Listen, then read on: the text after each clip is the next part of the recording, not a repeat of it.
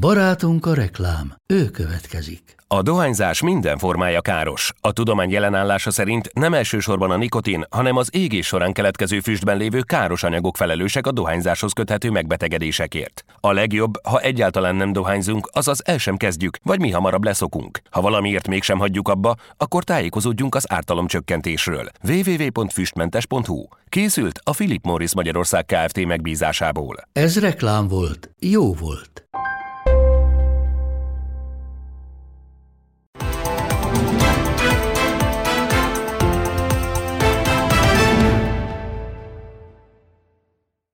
Tiszteltek, köszöntöm Önöket! A konkrétan új adásában vendégem író, filozófus, politikai elemző, 2018 óta a Petőfi Irodalmi Múzeum főigazgatója, a Magyar Kultúráért Alapítvány elnöke, aktív basszusgitáros. És hát még jó sok mindent nem mondtam, például azt, hogy a könyvkiadásért és a könyves világért felelős kormánybiztos volt, és most a könnyűzenéért felel, mint kormánybiztos. Demeter Szilárd, örülök, hogy itt van. Köszönöm a lehetőséget. Ha úgy fogalmazok, hogy az elmúlt pár éves munkáiban kézzelfogható egyfajta rendszerbe foglaljon a kultúrához tartozó különböző területeket, lást könyvkiadás, a könyvgyűjtemények, ugye most a könyvzene, akkor talán ezt így nagyjából jól fogom meg, de bennem az a kérdés merül ezzel kapcsolatban fel, hogy kell-e egy rendszer az alkotáshoz, kell-e egy rendszer a kultúrában, kell-e a politika a kultúrában? Ez három különböző kérdés. Egyrészt a kiinduló pont az, az, az, az hogy ez nem, nem különböző gettóknak a matematikai összege az, amit mi kultúrának hívunk, hanem ez egy eleven szövet, tehát hogy benne élünk.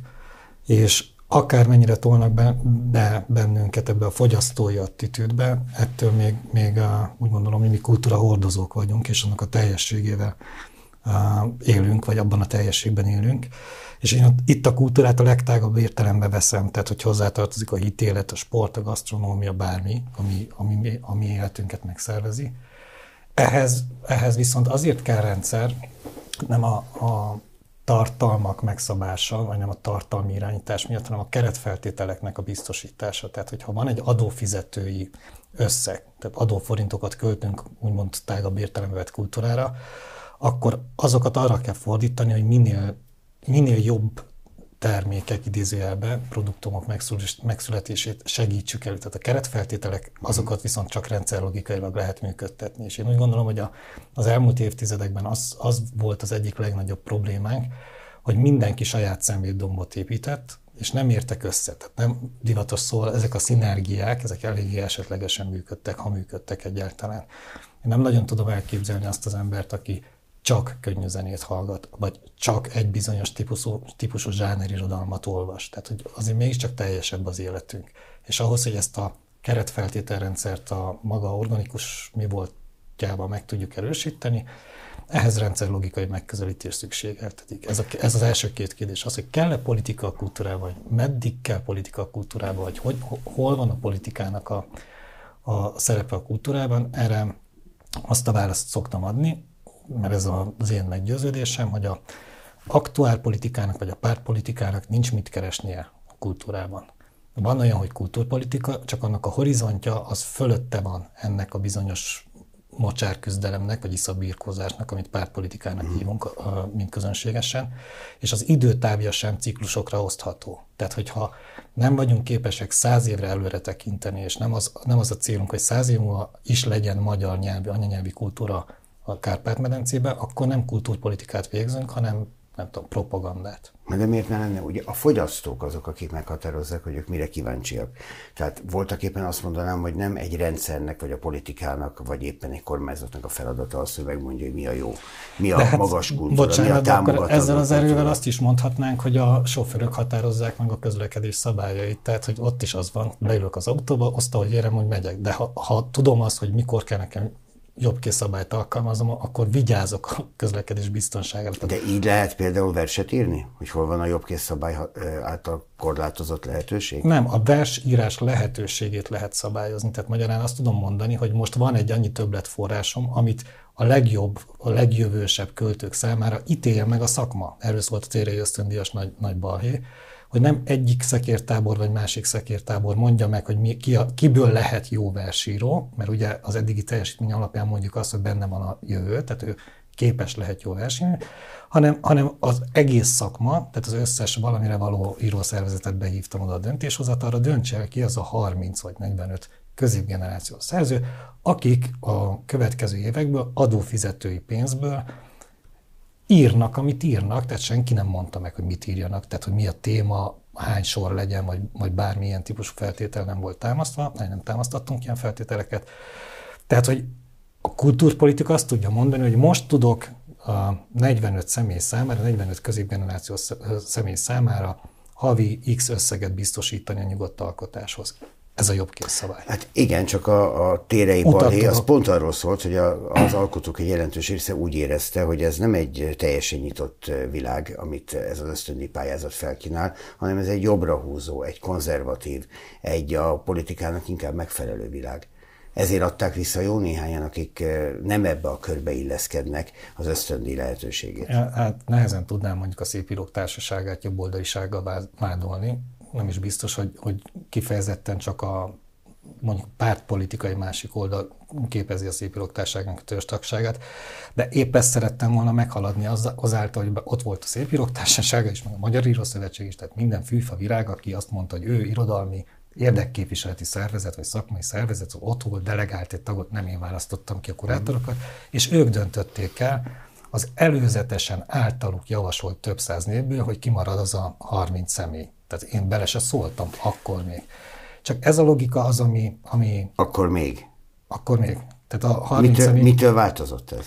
30 személy kiválasztása után megnéztem az általuk javasolt, az, az első száz nevet, és ki az a 30, amit kiválasztott a szakma, és azt láttam, hogy a következő 15, az az én, megítél, mint olvasó, aktív olvasó megítélésem szerint az az élvonal.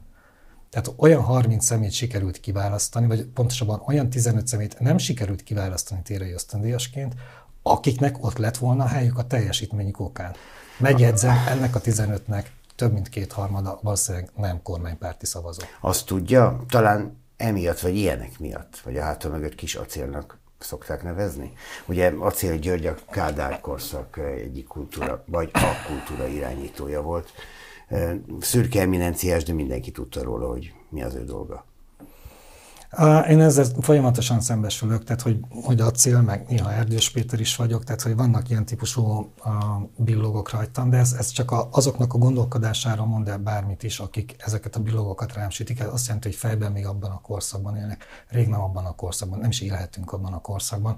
Radikálisan megváltozott kultúra hordozóknak, a, a kultúra közvetítőknek a, az eszköztára. Tehát, hogy csak mondjuk egy egyszerű példát, ha ma valaki azt mondja, hogy a Petőfi Zenei Tanács az a slág, Sanzon Bizottság, vagy Slágerbizottság, vagy bármi, igen.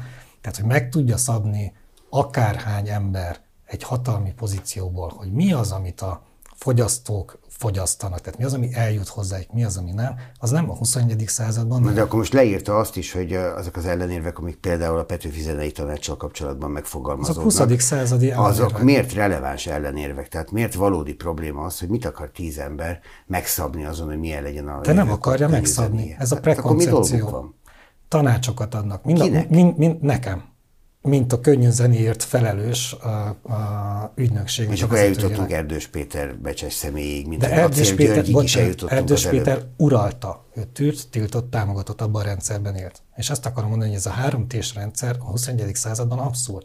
Ma olyan fiatal művészek töltenek meg, zenészek töltenek meg Budapest parkot vagy arénát uh, több tízezer emberrel, akik meg se szólalnak egyetlen rádióban sem.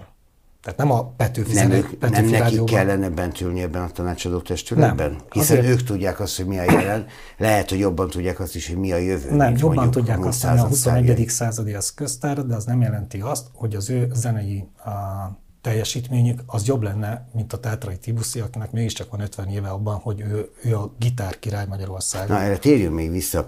A kis acéllal kapcsolatban, igen, most is elmondta, hogy vannak, akik abban a korszakban élnek, de ők az alkotók vagy a fogyasztók elsősorban? Ezek a sértődött alkotók leginkább. Ugye az egész, az egész történet, ez egy elitvita, az nagyjából 90-es évek óta tart hogy ki az, aki megítéli a teljesítményt. Tehát ki, ki, kinél van a teljesítmény megítélésének a monopóliuma. Az nem lehet a közönség? Szerintem igen, meg ráadásul nem a mai közönség, hanem az 50 év múlva béli közönség, vagy 100 év múlva dönti el. Ezt Petőfi mondja, hogy az idő igaz, eldönti, mi nem az. Tehát nem a mai kritikusok, meg a mai olvasók vagy befogadók döntik el, hogy ki az, aki megmaradt száz évig, hanem száz év múlva aki, akit olvasnak, akit hallgatnak, az valószínűleg értékálló műveket tett le az asztalra. Tehát ezt folyamatosan elmondom, hogy ez a vita, ami a jelenkorban folyik, az egy ízlésvita. Ízlésvitát objektíven megnyerni nem lehet. Tehát lehet egy ízlés mögé többséget felsorakoztatni, vagy hatalmi uh, konstrukciót felépíteni, de az önmagában nem fogja eldönteni magának a, az alkotásnak az értékét. Tehát azt majd 50 vagy 100 év múlva megtudjuk, hogy ki az. És a, a, volt a másik ilyen biztosíték kivágó kijelentésem, hogy a kortás magyar irodalom 80%-a szerintem kukába való, vagy kukázna, nem tudom, hogy fogalmaztam. Kukába egy, való, igen. Ez egy kultúrszociológiai tény. Tehát ma a nyugatban közlő szerzők 20%-áról tudunk egyáltalán, 80%-a kihullott az idő rostáján. Tehát, hogy ez nem egy ördögtől való gondolat, ettől még a kultúrpolitikának a 100% keretfeltételein kell javítani. És nem tudjuk, melyik az a 20. Mert nem tudjuk, hogy melyik az a 20%, pontosan. Géfodor Gábor, akit ugye szokás a, a Fidesz ideológusának is nevezni, egy vitairatban néhány hete arról értekezett, ezt megpróbálom majd pontosan idézni, hogy mennyire hatékony az ideológiai nyomulás a kultúra területén, aminek látja a jeleit. És ő azt mondta, hogy akkor járunk el a legokosabban, a békén hagyjuk az embereket, mindenki éljen úgy, ahogy szeretne, ahogyan akar. Ezzel a tételmondattal egyetért? Én GFG-vel elég sokat beszélgetek, meg néha vitatkozom is, de ezzel a tételmondattal speciál egyetértek.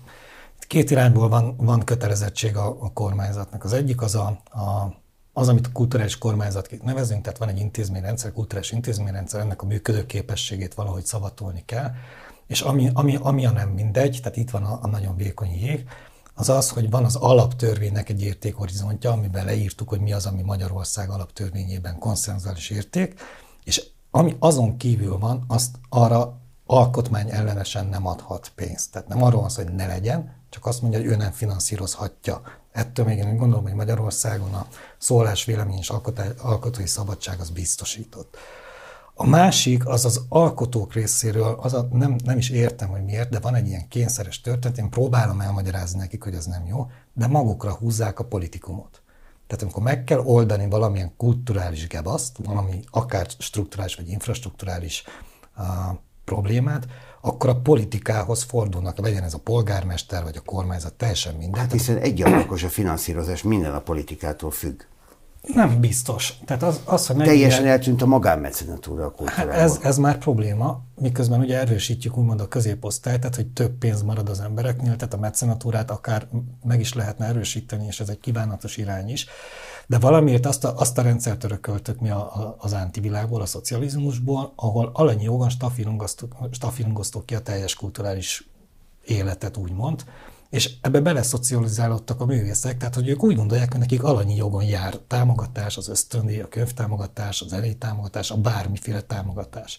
Ez egy modell, amit lehetett működtetni addig, amíg volt elég pénz, vagy volt elég forrás hozzá.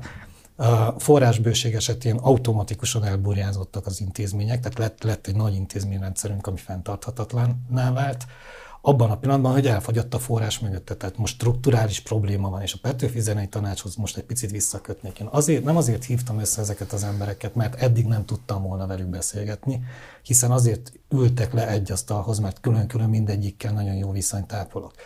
Csak én most arra gondoltam, hogy ezeknek az embereknek egy strukturális válságban élünk, ezeknek az embereknek nagy tapasztalatuk, nagy, tehát több évtizedes tapasztalat birtokában, nagy kapcsolati tőkéjük van, tudnak olyan releváns szempontokat mondani, ami a strukturális válságra strukturális válaszokat fog majd eredményezni. Ami azért érdekes felvetés, mert most én nevekkel nem fogok kezükben előállni, de hát szerintem a kedves nézők el tudják képzelni. Vannak ebben a tanácsban olyanok, akik gyakorlatilag közpénzből élnek hosszú-hosszú évek óta, abból koncerteznek, abból van aréna koncertjük, kapják a díjakat sorra, tehát úgy látszik, mintha mondjuk egy évtizede őket az állam tartaná fenn.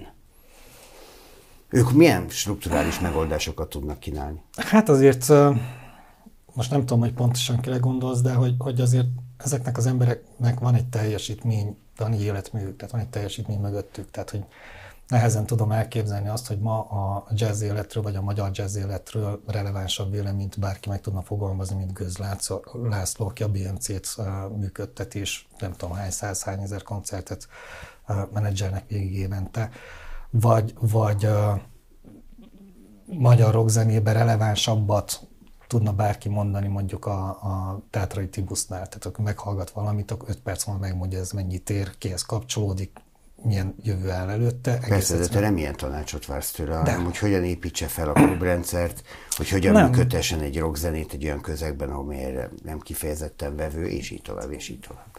Mondok még egy konkrét példát. Tehát, hogy a, a Ferenci György, imádom ezt az embert, hihetetlen zenész, csupa zene az, az, az a csávó, tehát hogy az felel színpadra, az, az maga, maga a zene. Ferenc Gyurival két éve működtetünk egy programot, erről sem szoktunk beszélni, mert nem azért csináljuk, hogy saját munkat fényezzünk. Ez arról szól, hogy Gyuri folyamatosan Nashville-be veszi fel a rackák lemezét már évek óta, ez sem közpénzből, tehát a saját befektetéseként. Grammy díjas hangmérnökök keverik az ő albumait, és ott össze, összebarátkozott rengeteg sok jó zenésze. Kiderült, hogy Kentucky államban van olyan egyetem, amely az amerikai népzenének a csúcsintézménye, vagy az egyik csúcsintézménye, ahol az amerikai népzenészeket képezik, és uh, sikerült beverekednie magát a saját kapcsolati hálózatán vagy tőkén keresztül, egészen nem tudom, a DK-nig, és akkor megbeszéltük ezzel a DK-nal, Gyuri, Gyurék megbeszéltük, hogy kivisszünk évente négy-öt magyar népzenész gyereket, fiatalt, akiket egy év alatt ők megtanítanak mindenre, amit azon az egyetemen meg tudnak tanítani. Hogyan kell kihangosítani úgy a bőgőt, hogy a színpadon is ugyanúgy szóljon, mint a táncházban, és így tovább. Tehát rengeteg nagyon hasznos tudással vértezik fel őket. Ezt már két év, most már a második ilyen válogatás megy, ment ki. Nem headliner népzenészek, tehát nem híres népzenészek, nem jó népzenészek mennek ki, megkapják ezt a tudást, azzal a feltétellel, hogy ezt a tudást hazahozzák. És Gyuriék közvetve tanulják azt, amit ott tanítanak, és a saját workshopaikon visszatanítják az ittenieknek. Tehát, hogy ez egy olyan, olyan együttműködés Ferenc Gyurival, amit az összes Petőfi zenei tanácsossal a maga hozzáadott értékében, a maga területén szeretnénk felépíteni, vagy kiépíteni, mert ezek a strukturális válaszok, nem az, hogy melyik dal jó, vagy melyik dal nem jó. Azt majd valóban a közönség dönti el. Azt, te szereted az erős mondatokat. Mondtál egy olyat arra a felvetésre, hogy hol vannak a nők a tanácsból, hogy a tagok felkér, felkérésében nem bárkinek a biológiai vagy társadalmi nemét vizsgálta, sosem nézed, hogy a szexuális szokások alapján sem különbözteted meg őket. Én abban nem akarok belegondolni, hogy melyik popstárnak ismered a szexuális szokásait. Elmondják ők maguk. Tehát, hát ha akarják, ha meg nem, nem akarják, akkor nyilván nem mondják el, de, de hogy jön ez ide? Tehát arra a kérdésre, hogy hol van Konzsuzsától a tótlányokig, Paja Beától, nem is tudom, most hosszan sorolhatnám a női előadók neveit, bárki is ebből a tanácsból, erre miért a szexuális szokásaik a válaszok? Nem, a, a biológiai és társadalmi nem volt az erős, aztán utána gondoltam, hogy a következő tanulásod az lesz, hogy nem elég szín, és ez a, tá, ez a társaság, tehát hogy de valóban hol vannak a nők? Nem látsz egyetlen nőt sem a magyar popzenében, aki érdemei elismeréseként attól, ott lehetne? nő vagy férfi, attól nem ért jobban. Tehát ez a lényeg ebben az egész, ezt próbáltam Tehát nem érik el a női előadók Magyarországon De nem ezt, ezt állítom. Azt mondom, hogy vannak bizonyos szereplők, akiket most összeválogattunk a teljesítményük okán. Nem néztük azt, hogy most férfi vagy nő, hanem azt néztük, hogy milyen teljesítmény van mögötte. Én általában a napi munkámban ha most már ennyire belekérdezel, kb. 90%-ban nőkkel dolgozom. Tehát a Petőfi Irodalmi Múzeumtól a Petőfi Kulturális Ügynökségen keresztül mindenütt nők vesznek. Tehát nem a nőket üldözöd alapból az összes fontosabb emberem, akivel én együtt dolgozom, akiknek hátat merek fordítani, az nő. De nem, ez, nem ezért választottam őket oda, mert nők, hanem azért, mert nagyon jó a teljesítményük. Tehát engem csak ennyi érdekel, nem, nem érdekel az, hogy ő nőből van, vagy férfi. De most tudod, hogy az összes magyar nő előadót megbántottad ezzel a mondattal, mert az ő teljesítményük ez szerint nem elég jó ehhez. Hát én most arról... Most sajnos... Rúzsa Magditól, tehát most tényleg ezt hosszan lehet sorolni. De... Senkit nem látsz a placon, aki megüti a Egy mércét. limitált uh, férő számú zené, egy operatív munkára képes zenei tanácsot szerettem volna összerakni. Most azt, hogy az Artisius elnöke Loizi és ön nem nő, arról én nem tehettek. Tehát Loizi azért van ott, mert ő az Artisius elnöke. Ferenc Német Gyuri, Alajos. Igen, Német Alajos. Ferenci Gyuri azért van ott, mert megvan ez a két éves együttmunkálkodásunk, és van egy hihetetlenül jó zenész, meg minden tud arról, hogy hogyan kell zenélni kis színpadon, nagy színpadon. Tátrai Tibusz azért van ott, mert ő a gitár király. Hát ő a Tátrai Tibusz. Igen. Gőzöcsi, Gőz László azért van ott, mert ő ért a jazzhez. Bognár Attila azért van ott, mert az A38 hajónak az elmúlt, nem tudom, 25-30 évében mindent látott, amit az undergroundnak szokás nevezni, és itt van. Mindenkinek ezt néztük, hogy mi az az ő hozzáadott értéke, amiből mi tudunk táplálkozni. Ferónak mi? Mert ugye őt támadták Ferónak, legtöbben, hát és Feró, ő eléggé szépen válaszolgatott Igen, is Feró, Feró, Feró egy uh, hivatásos troll, tehát ő szeret visszaszólni, meg beszólni, de egy nagyon okos ember. Tehát Feró az, amit végigcsinálta az ős bikinivel, meg végigcsinálta Beatrice-vel, meg azután a rokkalapáccsal akár, uh, az azt jelzi számomra, hogy ő úgy él benne ebben a szcénában, hogy mindig tudatosan átgondolja, meg, megpróbálja megkeresni azokat a strukturális kitörési pontokat, ami élhetővé teszi nem csak számára, hanem az adott zenei szín számára ezt az egész, az egész kultúrát. Tehát fel, hogy hihetetlen okos ember, nagyon imádok vele beszélgetni. Ettől még bohóc, el, elbohóckodja, mert nem akar okosságokon vitatkozni. Rájött arra, hogy ez kontraproduktív. Mondják azt is, hogy ez egy politikai hovatartozással jól leírható közösség, ez a tízfős testület. Én nem vagyok meggyőződve róla, hogy mind a tíz fő kormánypárti lenne nem tudom, hogy ki hova szavaz. De látsz olyat, akiről tudható, hogy nem? Ö, ezt se kérdezem. Ez a fura, hogy mindenki De hát egy csomó mindenkiről lehet tudni. Aki, aki valaki De a magyar Ezt mondtuk az előbb, tehát hogy a kult, az aktuális politika, meg a pártpolitikai hovatartozás és a kultúrpolitika az két különböző szinten van. Tehát, hogy én rengeteg olyan emberrel beszélek, akiről gyanítom, feltételezem, hogy nem velem egy politikai táborba tartozik, de ez engem nem érdekel. Érdektelen akkor, amikor nem arról, nem arról beszélünk, hogy akkor most április harmadikán te kire szavazol, vagy kire nem. Tehát ha aktuál politikai téma, akkor megvitatjuk az aktuál politikai témákat, csak ez fölötte van. Itt az a kérdés, hogy ő miben tud hozzájárulni, én miben tudok Értem, hozzájárulni. magyarán meg sem próbáltál ilyen módon egyensúlyozni. Sem nemi arányok tekintetében, nem sem politikai irányok tekintetében. Nem releváns ez a felvetés. Engem az érdekel, hogy hogyan tudunk egy strukturális válságban kiutakat, kitörési Mit pontokat keresel? feltérképezni. Milyen utat keresel? Mi a feladatuk?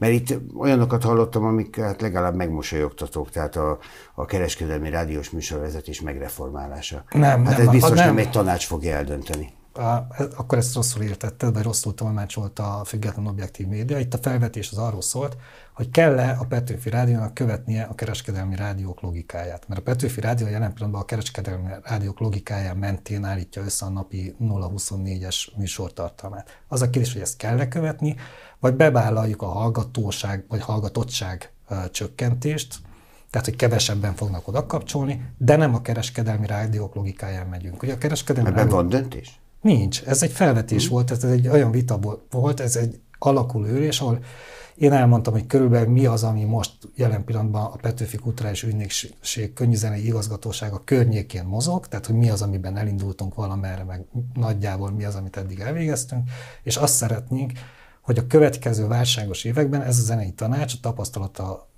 okán, vagy abból merítve segíteni a munkákat, ugyanis nem tudjuk, ez a probléma, nem tudjuk, hogy mi lesz jövőre. Tehát aki 2020-ig azt tudta mondani, hogy vélhetően ez fog történni 2026-ig, az ilyen 30%-ban el tudta találni a valóságot. De 2020 óta senki nem meri ezt elmondani, hogy tudja, hogy mi történik jövőre. Tehát sem a Covid-ra, ahogy pestiesen mondják, sem a Covid-ot nem láttuk jönni, pedig szóltak már korábban évekkel azelőtt a tudósok, hogy benne van a világjárvány a globaliz- globalizációban. A, sem az orosz-ukrán háborúról azt sem láttuk jönni, tehát senki nem merte azt feltételezni, hogy 21-ben kitör egy, egy háború közvetlen szomszédságunkba. Ez azért eléggé erős jelzés arra, vonatkozóan, arra vonatkozóan, hogy következő, nem tudjuk, hogy mi fog következni. Egy dolgot tudunk, hogy a magyar kultúrára szükségünk van. Tehát bármi történik, egy válságálló struktúrát kell tudnunk nekünk felépíteni. Ennek a különböző sarokpontjait keressük most. Amikor a Szigettel kapcsolatban a Spirit FM műsorában mondtál pár mondatot, az valóban egy egészen más értelmezése volt, mint ami aztán a sajtóban megjelent annak a, a sok-sok témának, ami ennek kapcsán a műsorban előkerült. Minden esetre az azért meglepő volt, mert tényleg így mondtad, hogy birtokodban van a lehetőség, hatalmadban áll azt mondani, hogy jövőre ne legyen Szigetfesztivál. El tudjuk ami azért, igen, ami azért egy elég erős állítás, és egy elég komoly hübriszről tesz bizonságot. Tehát ha akarom, nem lesz. Nem, ez a realitásokkal való számvetés. Tehát ott van a hajógyári szigetnek az a rész, ami átkerült a Petőfi Kulturális Ügynökség tulajdonába, ezáltal a Magyar Kulturális a, a, Alapítvány tulajdonába is, is, hiszen a Magyar Kulturális Alapítvány tulajdona a Petőfi Kulturális Ez Ügynökség. a sziget déli része, ahol korábban Ez a teljes vizovickó birodalom, meg egy picit fent, tehát a golftanya, a, tehát a Hadrianus palota fölötti rész, illetve még fölötte a volt Honvéd sporttelep, tehát egy 8,5 hektáros terület. Tehát ha innen mi azt mondjuk, hogy itt semmifajta na, nem a sziget, bármilyen fesztiválhoz kapcsolódó tevékenység nem folyik, akkor ekkora méretű tömegrendezvény a hajógyári szigeten hát igen-igen nehezen valósulhatna meg, fogalmazzuk így. Tehát azért mondtam, hogy el tudjuk lehetetleníteni, de szó sincs erről. Annyit, annyit ültem le, tehát leültem a Sziget főszervezővel, Kádár Tamással, és azt beszéltem meg vele, hogy nem tudom, hogy eddig a Magyar Nemzeti Vagyonkezelővel milyen konstrukcióbat csinálták, de mivel a jövő kiszámíthatatlan, tehát nem tudjuk, hogy mi fog történni jövőre, ezért én csak évente vagyok hajlandó, tehát éves szerződéseket vagyok. Elfben eddig is így volt. A vagyonkezelővel és a harmadik kerülettel igen, a fővárossal nem. Tehát a fővárossal most hosszú távú szerződést kötöttek a Sziget Fesztivál szervezői. Én szerintem ez egy kockázatos döntés volt a főváros részéről. Annál is inkább, mert ráadásul a főváros elfogadott egy, egy stratégiát az Óbudai szigetre vonatkozóan, és ebből a stratégiából kiolvashatóak olyan tendenciák, amelyek a Sziget Fesztivált egy picit le, befele szorítják, lefele szorítják a hajógyári szigetnek az általunk tulajdonolt részére. Másfelől a, olyan szigorú feltételeket építettek be, tehát folyamatában építik be ebbe a stratégiába, amelyek konfliktus fognak okozni a Sziget Fesztivál főszervezőivel, de ez az ő problémájuk, tehát én nem akarok erről beszélni. Viszont van a fejedben egy olyan opció, hogy milyen körülmények, milyen feltételek megvalósulása esetén mondod azt, hogy ne legyen sziget? Akkor, amikor ez, ennek a Sziget Fesztiválnak már nem lesz kulturális hozadéka, akkor úgy gondolom, hogy érdemes megfontolni azt, hogy kell nekünk. Most Meddig arról beszélek.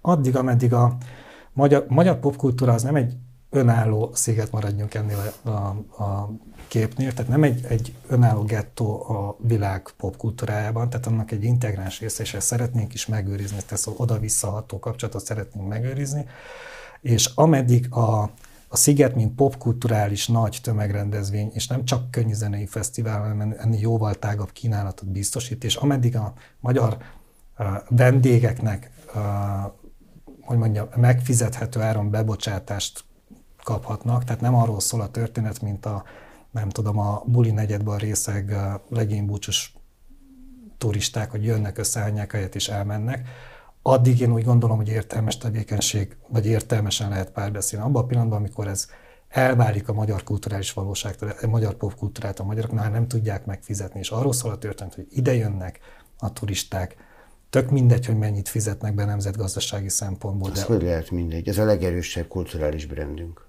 Hát most az, de ezt mondom, hogy kulturális. De amikor ez már csak szórakoztatóipari termék, ahol mi csak kiszolgáló személyzetként tudunk becsatlakozni mi magyarok, hmm. akkor én, én úgy gondolom, hogy érdemes megfontolni azt, hogy akkor ezt így tovább nem érdemes finanszírozni. Na nézzünk még egy-két konkrét ügyet, hát ha belefér az időnkbe. Petőfi Kulturális Ügynökség és a Bolonyai Nemzetközi Könyvvásár csodálatos kapcsolata. Ugye ott volt egy standon, a standon feltűnt a, magyar, a Meseország mindenki című kötet fordítása. És ez azt eredményezte, hogy egy egész testületet kirúgtál. Nem, ez, ez megint két ügy. Feltűnt a bolonyai a nemzetközi könyvásán a Meseország mindenki, ami engem nem nagyon érdekel, mert ott a kiadók, tehát nekünk, a Petőfi Kulturális Ügynökségnek a nemzetközi könyvásárokon elsődleges szerepünk az, megint csak a keretfeltétel, hogy lehetőséget biztosítsunk a magyar kiadóknak, megmutass, hogy megmutassák magukat hogy melyik kiadó milyen könyvet akar éppen eladni az adott nemzetközi könyvvásárlón, az a kiadó dolga. Tehát azt nem mi döntjük el, hogy, hogy akkor most megmutathatja-e vagy sem. Minden kiadó hozza maga kis kínálatát, kipakolja, bepakol, azt mindenki boldog és hazamegy. Ami miatt feloszlattam a testületet, az az, hogy a Meseország mindenki című könyv, könyv észt fordítására támogatást ítéltek meg. Ez az a bizonyos alkotmányossági vonal. Arról van szó, ugye a magyar alkotmány szerint, hogy mi a gyerekeket célzó LMBTQ propagandát nem támogatunk. Tehát, hogy gyerekeinket hagyják békén. Ez egy olyan vörös vonal, gyakorló apaként is, egyszerűen személyesen is támogatni tudok.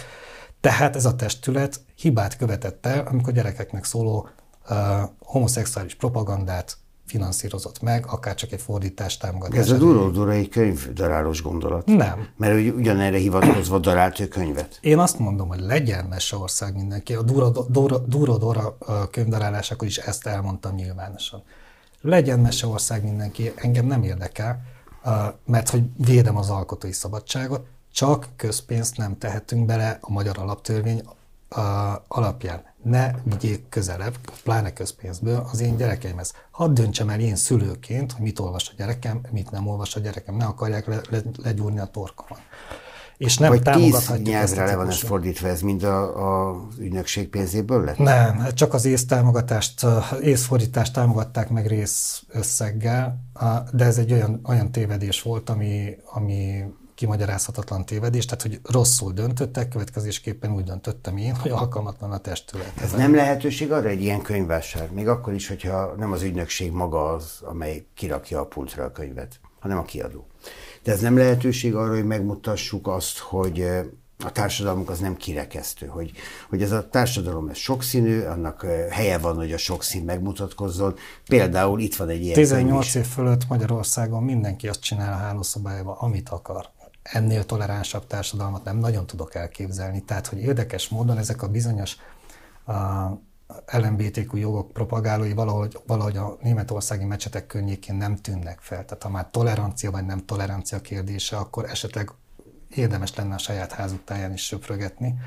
Tehát, hogy szivárvány színű zászlóval muszlim mecsetekben nem nagyon járnak be ezek az aktivisták. Vajon miért? Ehhez képest Magyarországon mindenki azt csinál 18 éven felül, amit szeretne, törvényes keretek között, és amíg nem árt a többieknek. Erről szól a történet, tehát a gyermekvédelmi törvényt nem véletlenül hívják gyermekvédelmi törvénynek, és nem anti-homoszexuális törvénynek miközben ugye az összes támadás, ami például az Európai Bizottság felől érkezik a törvényen kapcsolatban, az pont ezt fogalmazza meg, amit ez mutatja, ez mutatja azt, hogy az Európai Bizottság politikát csinál abból, ami nem, nem, nem kéne, hogy politika legyen. Szereted a kemény mondatokat, mondom, azt például nem bántad, meg ezt is idézem, hogy eltörnéd a téged kritizáló újságírók ujját az örömóda hangjaira kalapáccsal? Nem eltörném, lezongoráznám hát kalapáccsal. Ez gyakorlatilag hát lehet akkor átütni, hogy ne, ne törjen el az ujja. 2015-ben írtam a Tusványoson, megadja Gábor barátommal a Gyöngyvirág teraszán, tehát akkor nem, hogy közszereplő nem voltam, hanem közelében nem Sok voltam. volt a fröccs aznap? Nem, igazából arra, arra horgattunk fel, és hogy mondjam, magát a, a logikáját azt továbbra is vállalom, tehát hogy a, akkor az illető, akinek címeztük ezt a Facebook bejegyzést, az kikezdte a zenekarunkat, ami önmagában nem lett volna probléma, ha csak azt a három szereplőt kezdi ki, akinek akkor volt valami a politikai küzdőtéren valami fajta szerepet, Stumf András megadja Gábor meg szerintelenségem. Ő viszont belerángatott olyan zenészeket, akik csak zenészként voltak velünk, és nem, nem érdemelték meg, hogy besározzák őket. Tehát amikor a szeretteimet, a szűkebb vagy tágabb szeretteimet, akiknek nincs közük ahhoz, amit éppen csinálok, hiszen nem azért... Jó, de ez arányos?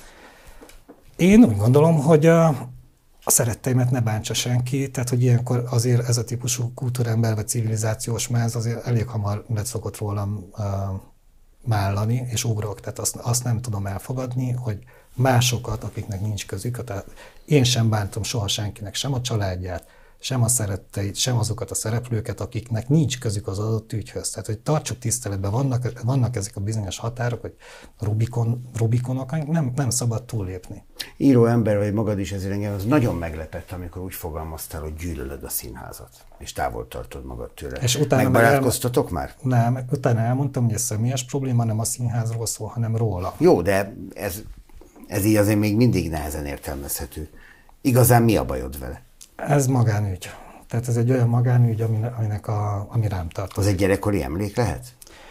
1998-ig jártam színházban, maradjunk ebbe, akkor voltam harmadéves egyetemista. És akkor innentől kezdve elindulhatnak a konteók, mondom magánügy. Hadd jöjjenek, értem. A színháznak nem tudsz megbocsájtani, vagy az a szituáció jön elő Ez benned, amikor, szól. amikor oda mész a szól, És nem is jársz, egyáltalán nem nézel előadást? Nem. Nem hiányzik a kulturális összképből az, hogy tud, hogy mi történik a színházban? Az összes kortárs drámát elolvasom, meg a drámairodalmat is végigolvastam. Tehát, hogy tisztában vagyok, hogy milyen drámák születnek például a, a kortárs magyar drámaírók tollából. Azt, hogy ezt hogyan állítják színpad, színpadra, azt nem tudom, ezért nem is szoktam véleményt nyilvánítani a magyar színjátszás aktuális állapotáról vagy színvonaláról, mert hát nem értek hozzá, nem tudom, hogy mi történik ott. Vagy elhangzott ez a mondat, vagy De nem, mások, vagy te mások most elmondod. Meg, meg trash metal koncertre nem járnak.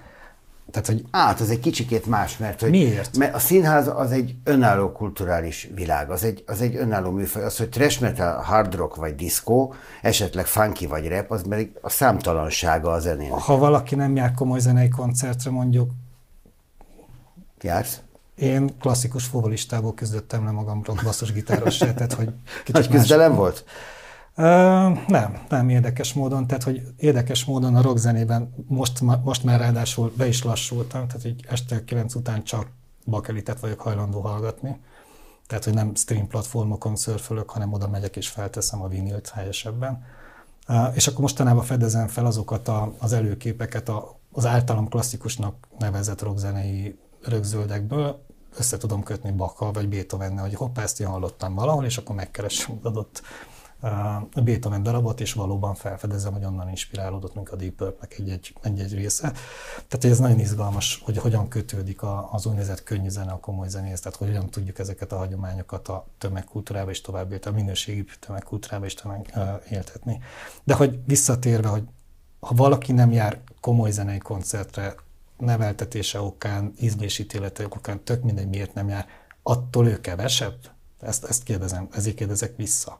Nem, csak nem biztos, hogy a kulturális széna egyik vezető személyiségének kell lennie akkor.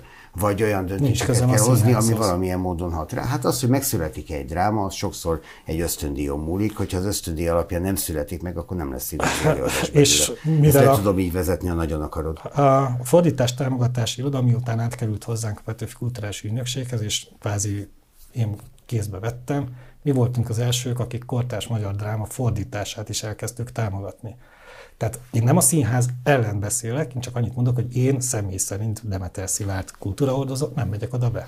Ennyi. Azt mondtad állítólag decemberben 2018-ban, amikor bevonultál a PIM-be, Petőfi Irodalmi Múzeumban, ez volt az első értekezeted, akkor ez meg is jelent, és aztán erre te semmit nem mondtál soha, hogy megveszekedett Orbánista vagyok, 110%-ig támogatom a kormánypolitikáját, ez volt 2018-ban. Változott benned ez ügyben valami? Továbbra is megveszekedett Orbánista vagyok. Mit látsz, amit, amit azok, akik nem azok, nem vesznek észre? Hogy a Orbán Viktor egy államférfi. Tehát ciklusokon túllátó módon képes nagy politikában döntéseket hozni. És én úgy gondolom, hogy ennek a kormánynak köszönhetően Magyarországban még mindig Magyarország ellentétben mondjuk egy Németországgal, egy Svédországgal, ahol nem minden városban lehetnél erről meggyőződve, vagy akár Brüsszelben, utána mondjuk többet jártam. Ez egy olyan kis nép esetében, mint a miénk, egy túlélési stratégia, úgy látod? Ez egy teljesítmény, és megtart bennünket a saját életünkben, és számomra ez a legfontosabb. Tehát, hogy nem vadnacionalista vagyok, hanem született magyar, aki imádja a magyar nyelvű kultúrát, az anyanyelvű kultúrát, én mindent szeretek, ami magyar, és úgy gondolom, hogy ez az, ami, ami nek, amit nekünk biztosítanunk kell az utánunk jövőknek, tehát hogy minden olyan, ami a magyar nyelvű kultúrát a Kárpát-medencében élhető módon megtartja, az számomra elsőleges fontosságú. A 110% sem változott? 100 fölött mondjuk nincsen semmi, de nálad megvolt. 100, továbbra is 110%-os vagyok. Akárhányszor beszélek miniszterelnök úrral, továbbra is az van, hogy tud mondani két vagy három olyan mondatot, ami így kvázi irányt ad, tehát hogy ilyen törpülök, meg próbálom összerakni a, a dilemmáimat, meg a megoldási javaslataimat, és akkor három mondattal ő pont bele a közepébe. Van erre egy példád? Ilyenkor az történik, hogy hozzáfordulsz tanácsért? Vagy mondasz valamit, amire mond egy ilyen iránymutató mondatot? Van, van egy olyan gyakorlat, hogy én, én a, elég rendszeres időközönként leírom, hogy éppen hol tartok abban a stratégiában, amiben mi 2018 végén megegyeztünk. Egyébként hadd had mondjam el még egyszer, hogy ő volt az első, akinek elmondtam, én csak akkor vagyok hajlandó Petőfi Irodalmi Múzeum főigazgató, akkor megbízott főigazgatói tisztségét felvállalni, hogyha egyetértünk abban, hogy nemzeti kultúra, tehát nemzeti alkotónak tekintek mindenkit pártállásra való tekintet nélkül, aki az anyanyelvi befogadót tartja szem előtt. Tehát, hogy ő magyar íróként magyar olvasónak ír. És ez, ez számomra a nemzetinek a meghatározása. Azt mondja, ő is így gondolja, és innentől kezdve akkor rendben vagyunk. Pedig ebből a mondatodból is lett egy nyilvános nullás liszt folyás. Lehet, lehet pedig mert ez, hogy ez olyan volt, mint hogyha kizárnád azokat, akik megjelennek külföldön. Nem. Nádasokat, kertészeket és másokat. Ez, ez egy érdekes történet, itt mindig, mindig neveket szoktak kérdezni, hogy nem fogok mondani neveket, de vannak olyan magyar írók, akik rájöttek arra, hogy bizonyos németországi kiadók bizonyos topikokra uh, ugranak, tehát hogy kiadják németül a műveiket, könnyített pályán, és azóta úgy írják ezeket a könyveket, hogy nem a magyar közönségnek, hanem a német közönségnek célozzák. Tehát, hogy én erről De a magyar közönség is olvassa. Hát mivel, hogy a, ő magyar író, és magyar íróként jut be a német irodalom mondjuk második vonalába, de mondom, olyan, olyan könyveket ír, ami tudja, hogy megveszi a német közönség, innentől kezdve nekem nem annyira elsődleges fontosságú az ő támogatásuk, tehát én, én úgy gondolom, hogy a, ezt Ilyes Gyula mondja, és uh, hát ez majdnem száz éve, hogy kevés irodalomnak van önmagán túlmutató feladata, de a magyar irodalom pont ilyen. Gondolom, mivel mi egy irodalomcentrikus kultúra vagyunk, még mindig, miközben az olvasók száma azért, azért csökken, ezért a magyar irodalomnak uh, van ez a, ez a típusú olvasó, célzó uh, kötelezettsége, de hát ezzel Arany Jánossal értek egyet, tehát hogy ez a Kozmopolita költészetről című remek művében ő ezt a dilemmát már megfogalmazta ezelőtt 150 évvel, azóta se tudunk ebben megnyugtató módon zöldágra vergődni. Ettől én még ezen az állásponton vagyok. Na de ott tartottunk, csak én vágtam ja, közben, hogy leírtad Orbán Viktornak, hogy leírod rendszeresen Orbán Viktornak, igen. hogy hol tartasz, ennek a alapiránynak megfelelően, és és akkor néha találkozunk, tehát néha dolgozunk, és akkor elmondja azt, hogy ő, ő miket tanácsolna, vagy mire, mire érdemes figyelni, vagy mit, mit, mit, mit lehet elengedni, mert a nagy rendszer egész szempontjából nem kell annyira gölcsösen mondjuk ragaszkodni hozzá. Vannak olyan harcaid, amiket elkezdtél és elengedtél, pont azért, mert azt mondta, hogy á, hagyjad. Vannak olyan konfliktusok, amik improduktív, tehát hogy fölösleges konfliktusok, és azokat el tudom engedni, még akkor is, hogyha mások számára mondjuk nagy tétel lelbírnának. Most vagyok benne pont egy ilyenbe, és valószínűleg el fogom engedni, mert egész egyszerűen nincs akkora tétje, hogy érdemes lenne nekem folyamatosan hátrafele Ez melyik ügy? Hát mivel még nem nyilvános, ezért most nem fogom elmondani, de várható. Még az sem nyilvános, amit elengedsz, jó? Igen. Mondtad, hogy mond egy-egy olyan mondatot, ami neked irányt ad. És ezzel Igen. kezdtél el gondolkozni, hogy hozzá egy ilyen példát. Igen. Um, Mondjuk a hajógyári sziget az egy jó, jó példa erre, hogy amikor én a Petőfi Kulturális Ügynökség számára bejártam a hajógyári szigetet, és akkor láttam benne a lehetőséget, hogy milyen kortárs családbarát kreatív központot lehetne ott létrehozni, akkor ugye visszamentem a miniszterelnök úrhoz, hogy akkor van ez a hajógyári sziget, akkor még a Nemzeti Vagyonkezelő tulajdonában volt, és hogy ezt én milyen jól tudnám hasznosítani a Petőfi Kulturális Ügynökség berkein belül kreatív központként, hogyha megépítenénk. És akkor mondta, hogy oké, okay, tehát neki maga az ötlet tetszik, de próbáljunk meg számolgatni, hogy ez akkor most mennyibe kerülne, hogy kerülne, és akkor elég sok szakértővel tanácskozott, felmértük elég hasonlítésszerűen, mert nem ismertük a műszaki állapotokat, mert nem volt arra nyilvánvaló idő, és visszamentem egy horribilis összeggel a miniszterelnök úrhoz, hogy ennyibe kerülne, és akkor azt mondta, hogy jó, ennek sajnos az lenne a vége, hogy mindenki megvárná, míg készre építeni, és utána jönnének a vállalkozók, akik piaci alapon szeretnék ebből a profitot kivenni, és az nem lenne jó neked, mert hogy akkor egy olyan, olyan erőtérbe kerülné be, ahol te nem vagy tényező, tehát az, hogy melyik csúcsvállalkozó mit szeretne csinálni, abban én nem nagyon tudok, tehát más súlycsoport, más ligába fociznak. Ezért most ne öntsük rá ezt a sok pénzt, hanem kezdjük el lépésről lépésre építeni, kicsit ilyen posztindustriális környezetként, mert akkor azonnal nem fognak rárontani, és lépésről lépésre meg tudod valósítani azt, amit, amit te ott szeretnél, mint családbarát kreatív központ.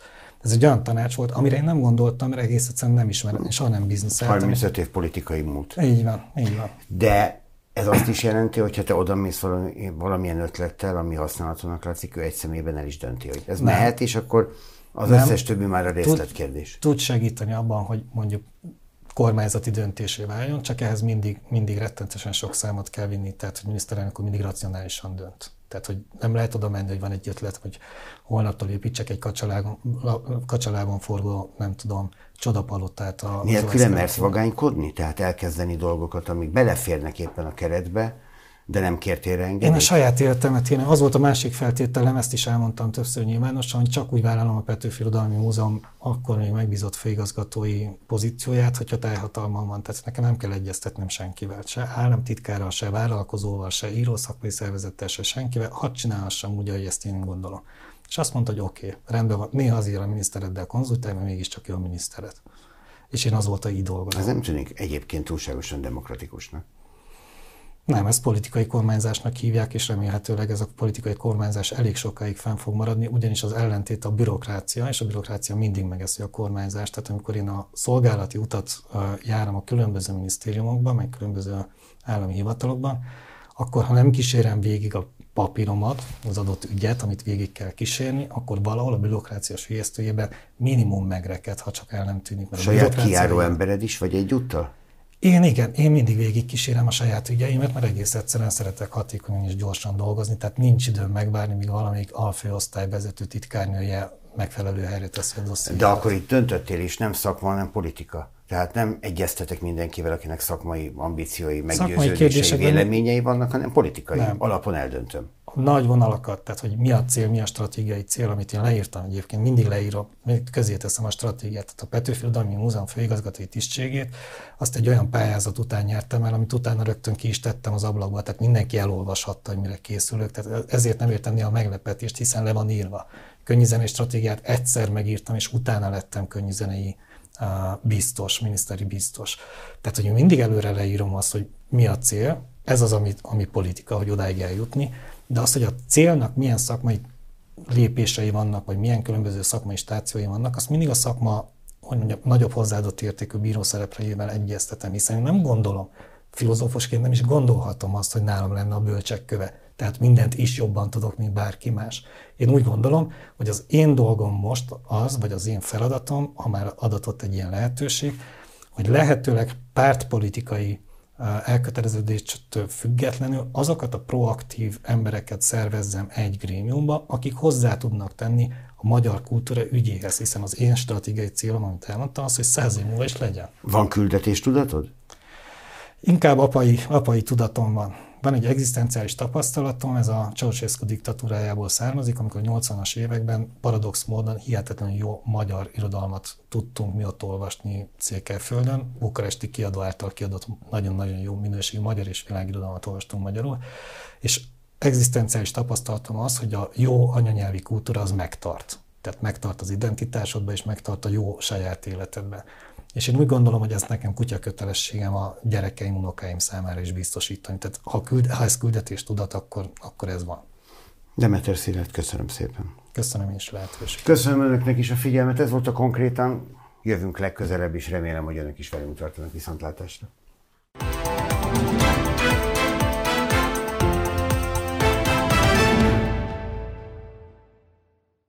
A műsor a Béton partnere.